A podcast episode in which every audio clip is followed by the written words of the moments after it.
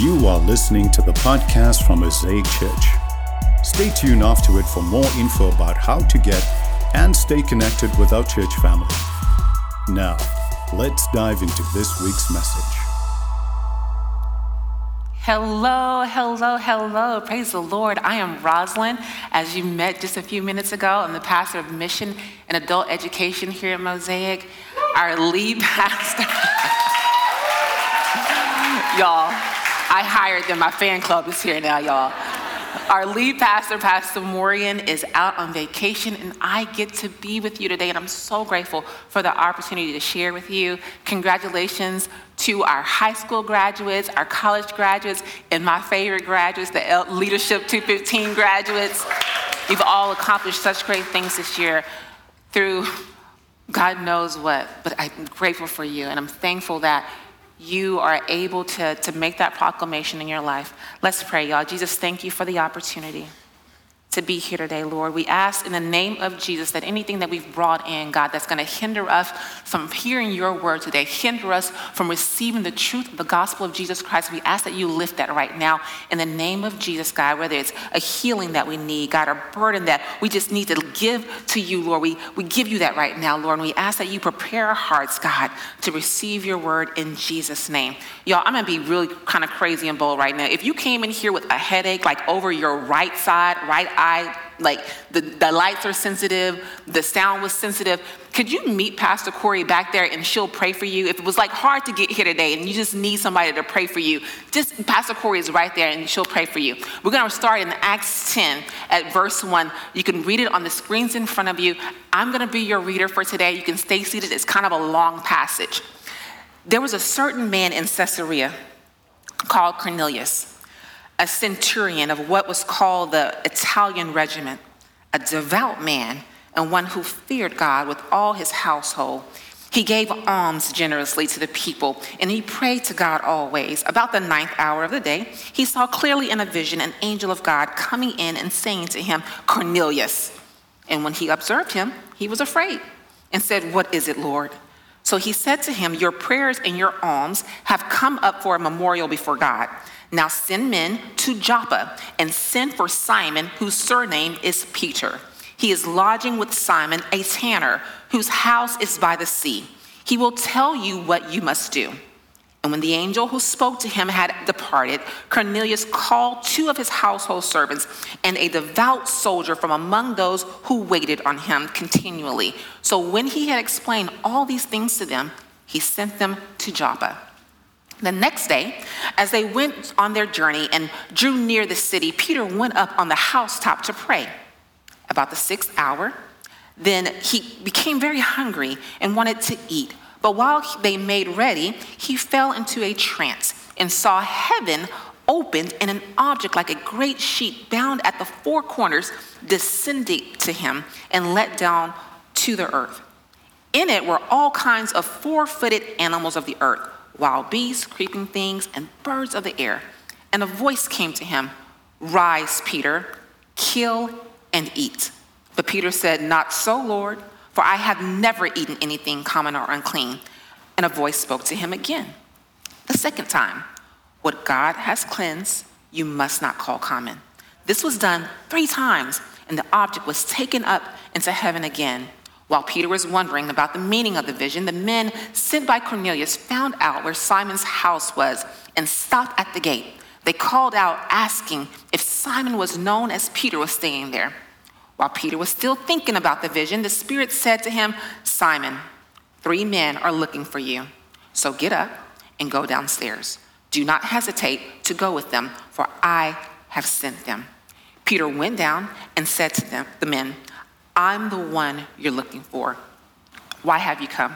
The men replied, We have come from Cornelius the centurion. He is a righteous and God fearing man. He is respected by all the Jewish people. A holy angel told him to ask you to come to his house so that he could hear what you have to say. Then Peter invited the men into the house to be his guest. We are in a series where we're looking at what it means to follow Jesus Christ through the lens of Simon Peter. Two weeks ago, If you were here on Pentecost Sunday, we, we looked at Jesus promising that the Holy Spirit, whom Christians believe is the third person of the Trinity, the one true God, he would be sent. And when the Holy Spirit is sent, the church of Jesus, it begins to flourish. I mean, and then last week, we looked at what it means to follow Jesus into that church. This week, we'll continue to see the, the church grow through the lens of Simon Peter. Now, I'll tell you a story. Around 2009, my, my husband had a back injury. And so his job sent him to a specialist in Vancouver, Canada, to have him work on this injury. And because I'm a good wife, I went with him. Not because Vancouver has beaches that face mountain range, it's because I am a good wife and I was concerned. So the specialist that Bradley was seeing, his name was Alex McKechnie. He's one of the, the, the world's most sought after physiotherapists. And he's treated athletes like Shaquille O'Neal, Kobe Bryant, God bless him, um, Tracy McGrady, Steve Nash. He, he's treated the, the top athletes in our, in our nation, in our world. He, so he knows what he's doing. I'm dropping names just so you can keep your attention. But so Alex was doing a lot of work on, on Brad's core because he knew that if he builds his core, then his back would be, would be helped, to be strengthened. Sometimes McKechnie would look over at me and say, Watch this. He'd turn to Brad and said, I want you to do this particular exercise with your core. Hold your core or bend a certain way. And, and Brad would do it. And then Alex would say, I mean, that's good, but Steve Nash does it better. See, what he found out about my husband was he had a particular characteristic about him, a character trait called competitiveness. My husband was very competitive. He's competitive to a fault. In some cultures, some spaces, he will risk his life for the fact that he is competitive. Now, in our home, when we're with our kids, he's still competitive, but he doesn't necessarily risk his life. They're two different cultures, right? Two different spaces. I began to think that perhaps that's true about all of us. That in certain spaces we have characteristic traits that are more pronounced or changed based on the culture that we're in. So, my hypothesis is just that that in certain spaces, certain cultures, our, our character traits will change based on the culture dynamics. So I did some research. I wanted to find out if social scientists believe the same thing that I believed. And sure enough, they do. See, and so this is going to be our working definition of culture today. Culture refers to the shared values, beliefs, and norms of a specific group of people. Culture, therefore, influences the manner we learn, live, and behave. Because of this, many social scientists believe that culture is an important shaper of our personality. Well, if personality is the combination of characteristics or qualities that form our individual distinctive character, then culture perhaps is an important shaper of our character. Now, I believe that culture um, is an important shaper of our character, and our character is inherently good. We're created to love, we're created to care for each other, and we see this in our, in our own culture daily. We see this with how we come together in a winter storm, delivering medicine and food and taking people to places, risking our own lives in the ice to get other people safety. We see this in how we give big when the, the offering doesn't even pertain to us directly. We see this in how we'll line the highways during a hurricane to take people water or to go fix houses that are not really even our own, we see that, that we're inherently good. I mean, we, we, we value honesty. We love hugs. We smile at hummingbirds. And we'll even, our hearts will melt at the, the wave of a, a, an innocent child. We're inherently good. God's made us this way. But ever since the beginning of time, our culture has experienced changes. And sometimes these changes in our culture, they chip away at that inherently good character. Life experiences like experiencing loss, loss of a loved one, loss of a friend, civil unrest, civil disobedience, worldwide pandemics, illness, government policy that honors some and displace others. All these experiences, they create these massive changes in our culture. And if we allow it, it begins to adversely impact or change our very own character. It's inevitable. Culture will change. In fact, it, it actually needs to sometimes so that we can move society forward. So here's my question today How do we follow Jesus Christ through culture change? I believe and I hope that we can follow Jesus Christ through culture change by not allowing culture to adversely change our character. Dr. Luke, the writer of Acts, he gives us some really great ideas, some insights of how this could look through the lives of Cornelius, Peter, and them. We're going to begin first by talking about Cornelius. In the book of Acts, we have a story of men and women who are experiencing this massive culture change. A, man who claims to be the savior of the world, who was born to a local couple, they name him Jesus. He lives a sinless life.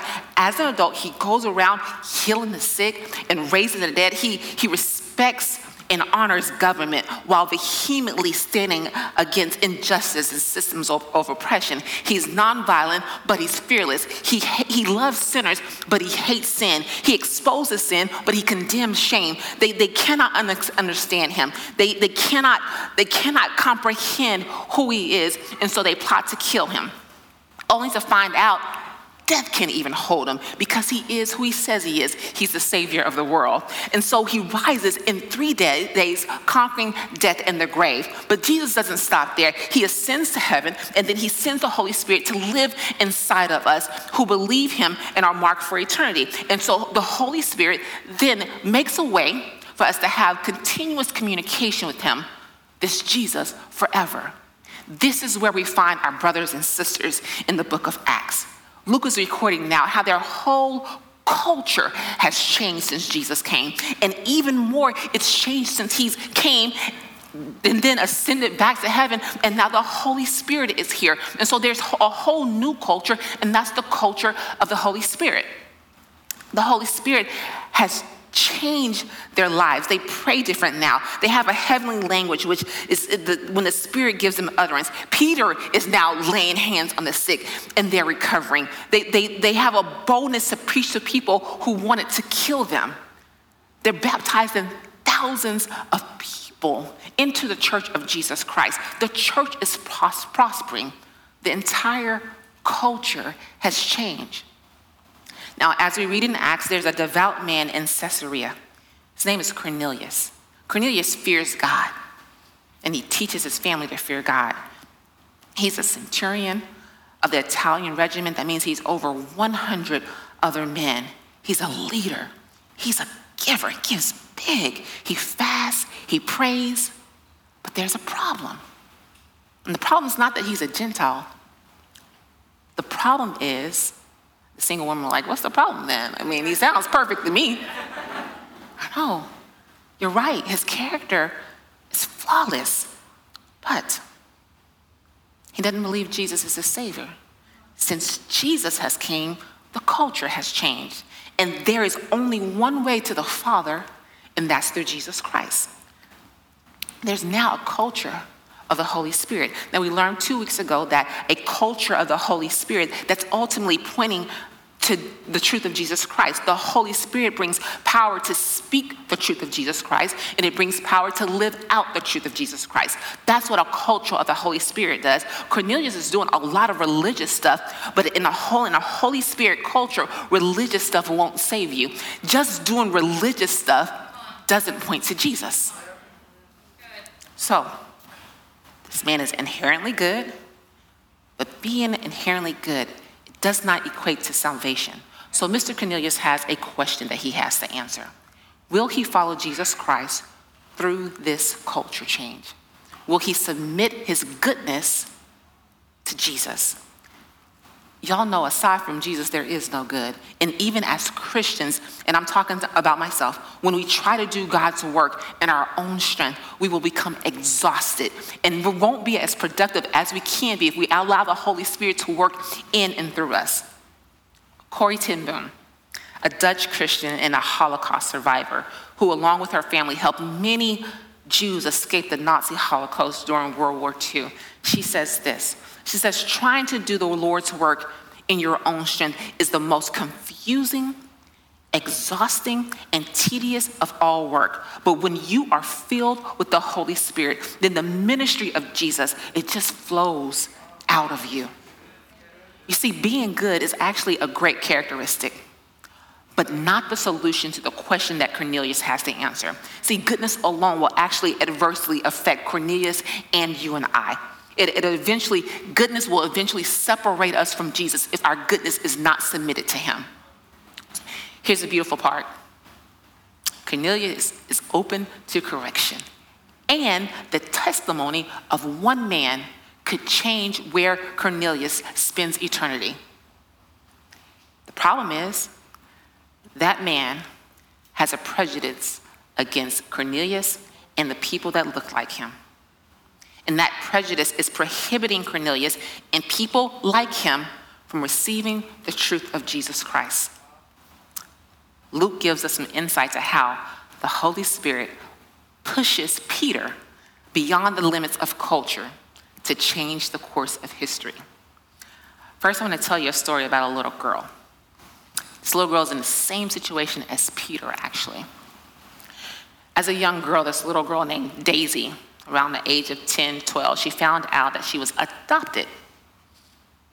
Her stepfather, her, sorry, her adopted father told her the story about how her mother was lured away from the house by three men telling lies, and they lured her away and they killed her, brutally murdered her. And then Daisy's father, who was afraid for his life, he also he left town because he did not want to, he feared for his life. And he left, leaving Daisy to be raised by friends of the family. Daisy became depressed and incredibly angry at the killers and even people that resembled the killers. She walked away from friendships and she began to see people that once she once trusted, she saw them in a different light. Because of her history and the pain of her loss, there was a sudden change in her culture.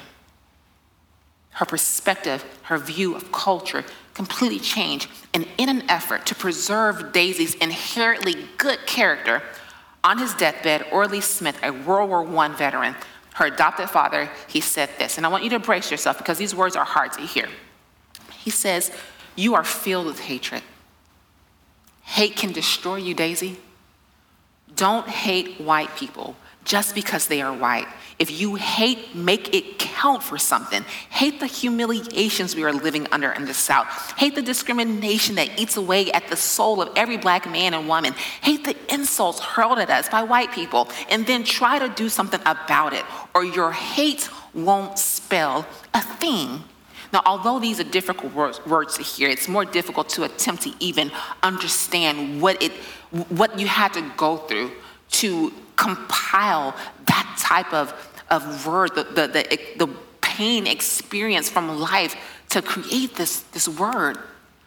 But Peter is in a similar situation to Daisy. The prejudice in Peter's heart is keeping him from associating with people who, know it or not, they need him. People like Cornelius. So, the pain of Peter's history with Gentiles is keeping the Gentiles from experiencing true love. Peter's disobedience to witness to the Gentiles could void them of experiencing true forgiveness, could void them of experiencing the power of the Holy Spirit, could void them of experiencing eternal life with Jesus. Luke tells us in Acts 10 that while Peter was in a trance, the Holy Spirit lowered a sheet of animals that are culturally unclean and Jewish to Jewish people, and a command was given by God to kill and eat. But Peter said, No, not so, Lord, for I have never eaten anything common or unclean. See, God is prompting Peter right here. He's prompting him to put aside his prejudice against Gentiles. And Peter tells God, No. Have you ever told God no before? I have. God gets his way. See, my no, it actually it originated from inherently good characteristics, but those characteristics they were manipulated further and further away from Jesus to evolve into a no. My independence, loyalty, courage. See, Peter is loyal. It's a great characteristic, right? But what and who is he loyal to? There's been a culture shift, and now Peter is now living in a culture of the Holy Spirit. Because of who Jesus is and what he's done, Peter is no longer bound by the Mosaic law, which prohibited Jews from being in relationship with Gentiles. But Will Peter's loyalty to Jewish laws and traditions override his loyalty to Jesus? Will, will those that loyalty override Jesus' special commandment to him, his very specific commandment to him to go out into all nations and to spread the gospel of Jesus Christ? See, loyalty becomes prejudice. And this is what Peter's he's experiencing. Loyalty becomes prejudice. Prejudice can easily evolve into hate, and this change in the culture provides Peter an opportunity to escape, to escape the prejudice in his heart. Now, again, Cornelius, Peter, Daisy, you and me, we all have to face the same question How will we follow Jesus Christ through this culture change? See, pain is real. Daisy's pain was real. She had every right to feel that pain.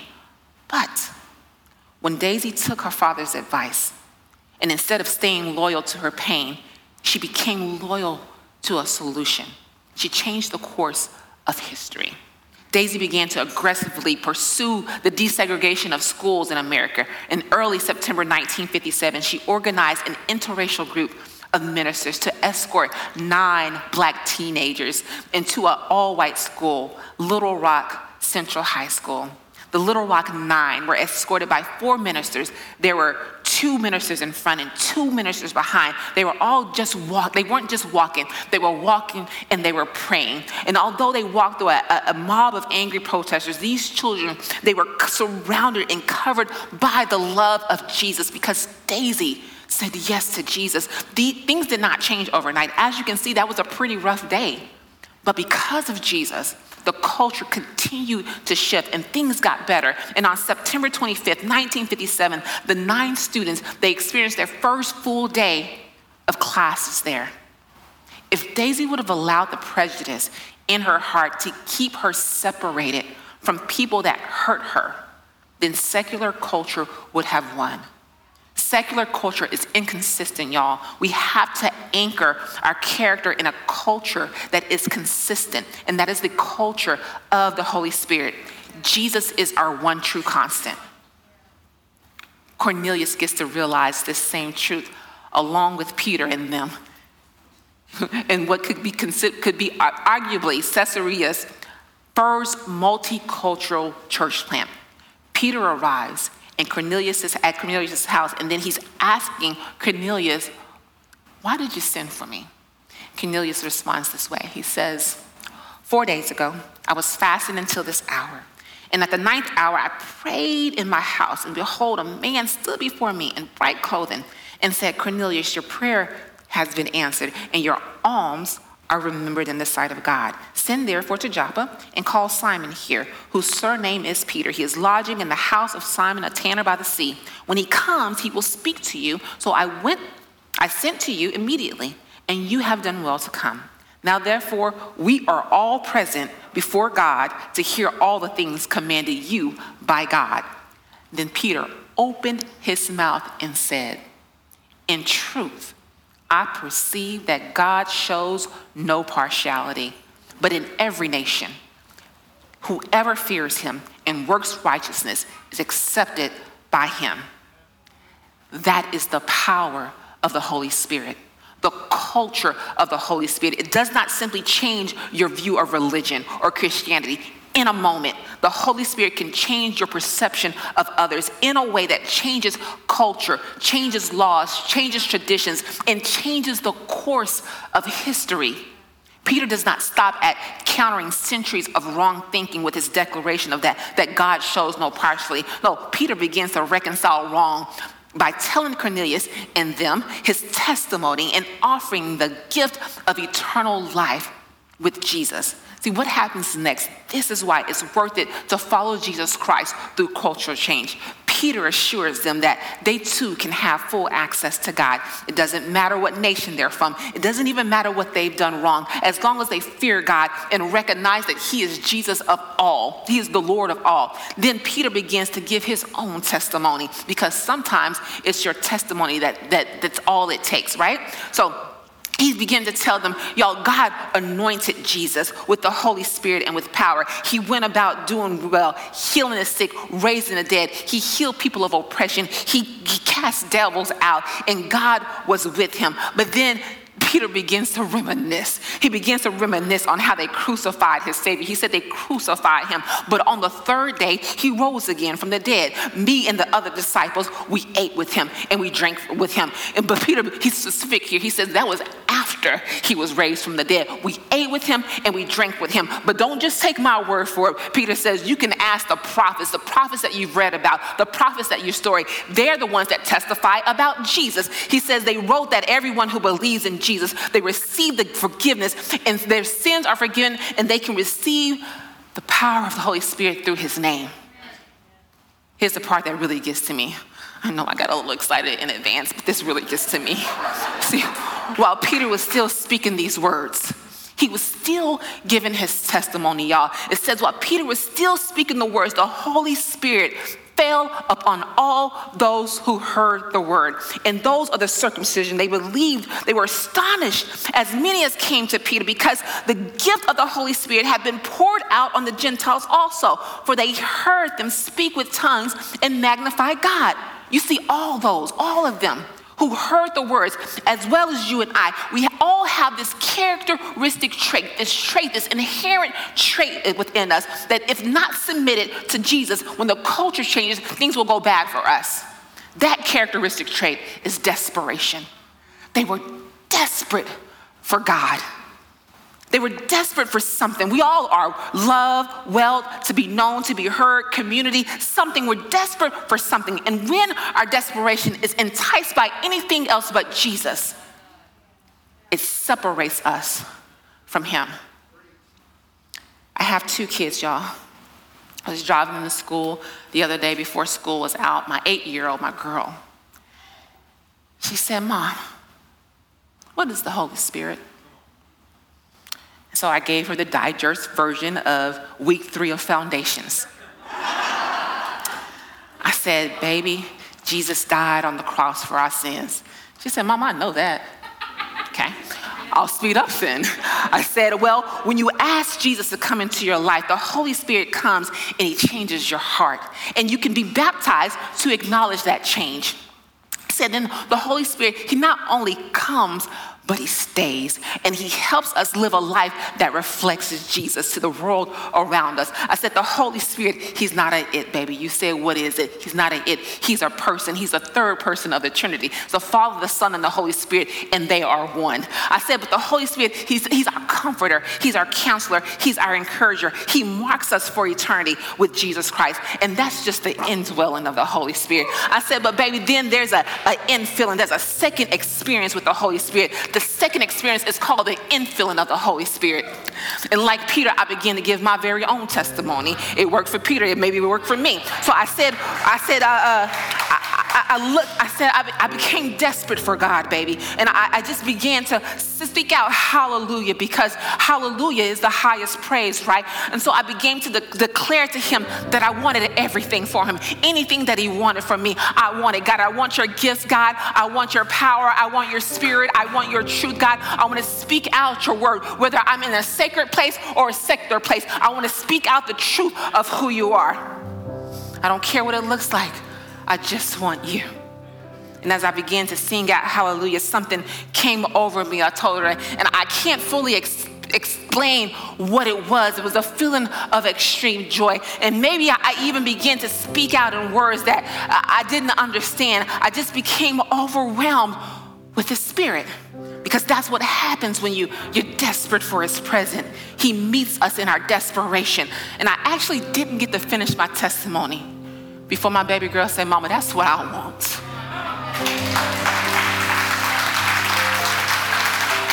You see, that's what Peter experienced. He's telling his testimony, and before he could even finish the words, you had a bunch of desperate people that said, That's what I want. They went from zero, they went from not being Christian to being filled and overflowing with the Holy Spirit. You see, you hear me? They weren't even Christians. They didn't have to go home and get themselves together. They didn't have to go learn the books of the Bible. They didn't have to go figure out how to do the disciplines. They didn't have to figure out how to get a prayer language. They didn't have to get and memorize scriptures. They went from zero to everything because God met them in their desperation. When you're desperate for Jesus, y'all, the Holy Spirit, that, that, that desperation, He will meet us in our desperation, and then everything else will fall into place. I'm done, but I want to pray for some desperate people today. Maybe you're desperate for a move of God on your job or in your home, or you're just desperate for the Holy Spirit to come in and take over. Maybe you're desperate for a powerful move in your body. You need healing. Or maybe you're desperate for a healing for your family. Maybe you're desperate for a healing for your kids. Maybe you're desperate for a change in your mind. Maybe you're desperate for Him to fix a mental problem that you're having. If you're desperate for God, I want you just to begin out, just call out hallelujah. Maybe raise your hand. If you're really desperate, you can stand on your feet and let Him know that you're desperate, God. And I'm telling you, a desperate God is He's desperate for you just as much as you're desperate for Him. He's more desperate for you, and He will meet you in your desperation. Begin to call out hallelujah and tell Him how you're desperate for Him. Lord, I ask that you meet your sons and your daughters right now in their desperation, God. You are more desperate for us. You're more desperate to be with us. You're more desperate to speak through us. God, I ask that you meet your, your sons and your daughters, those that are desperate for your gifts, those that are desperate to live out the truth of your word, those that are desperate for a change in their marriage, those that are desperate for a change in their body, God. I'm asking about the power of you, Holy Spirit Spirit, that you would meet us in our desperation. And I thank you that you are a God, that you did not stay in your kingship, but you came to us. You came to meet us in our desperation, God. I thank you that we can go from zero to everything because you sent your Holy Spirit to live inside us, God. And so we call on you now, God, and we say yes to you, God. All you need is one yes.